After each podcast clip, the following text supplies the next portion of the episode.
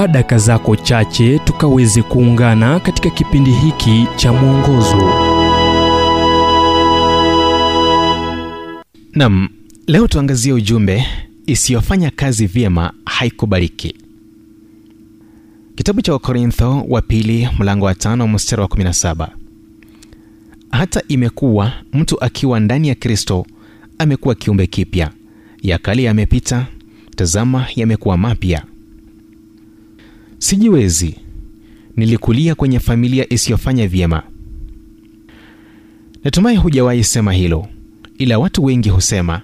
Watu wanaohisi kuwa hamna haja ya kujaribu kwa kuwa baba yao alikuwa mlevi au mama yao alikuwa kahaba au walikulia katika umaskini bila kunufaika na elimu bila miunganiko mizuri wakikosa kuheshimika familia isiyofanya vyema ni neno tunalotumia kuelezea familia isiyojishughulisha na mara kwa mara. Maneno haya ya kisaikolojia ndiyo mawazo tunayotumia kuweka kando uwajibikaji. Tukipata starehe kwenye vitanda vyetu na sababu za aina moja au nyingine. Paulo aliliweka wazi aliposema hata imekuwa mtu akiwa ndani ya kristo amekuwa kiumbe kipya. Ya kale yamepita. Tazama yamekuwa mapya. Wakorintho wa pili mlango wa tano mstari wa 17 na je maneno haya yalielekezwa kwa nani? Katika barua yake ya kwanza alieleza maadili ya wale walioitwa watakatifu. Walijumuisha waabudu sanamu waasherati wazinzi wafiraji walawiti wevi watamanio walevi watukanaji na wanyang'anyi.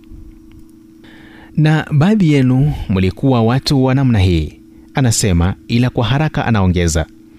Lakini mlioshwa lakini mlitakaswa lakini mlihesabiwa haki katika jina la bwana yesu kristo na katika roho wa mungu wetu. Je umewahi watambua baadhi ya watu waliokuwa katika ukoo wa yesu? Kahaba muuaji wazinzi na waongo.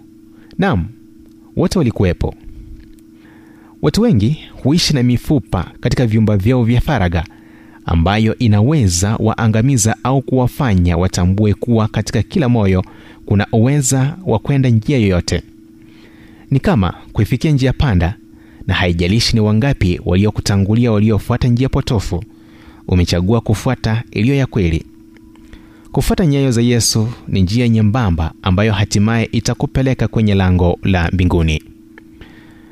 Ujumbe huu umetafsiriwa kutoka kitabu kwa jina strength for today and bright hope for tomorrow kilichoandikwa naye dr harold sala wa guidelines international na kuletwa kwako nami emmanuel oyasi. Na iwapo ujumbe huu umekuwa baraka kwako tafadhali tujulishe kupitia nambari 722 331 412 ni 0722 331 412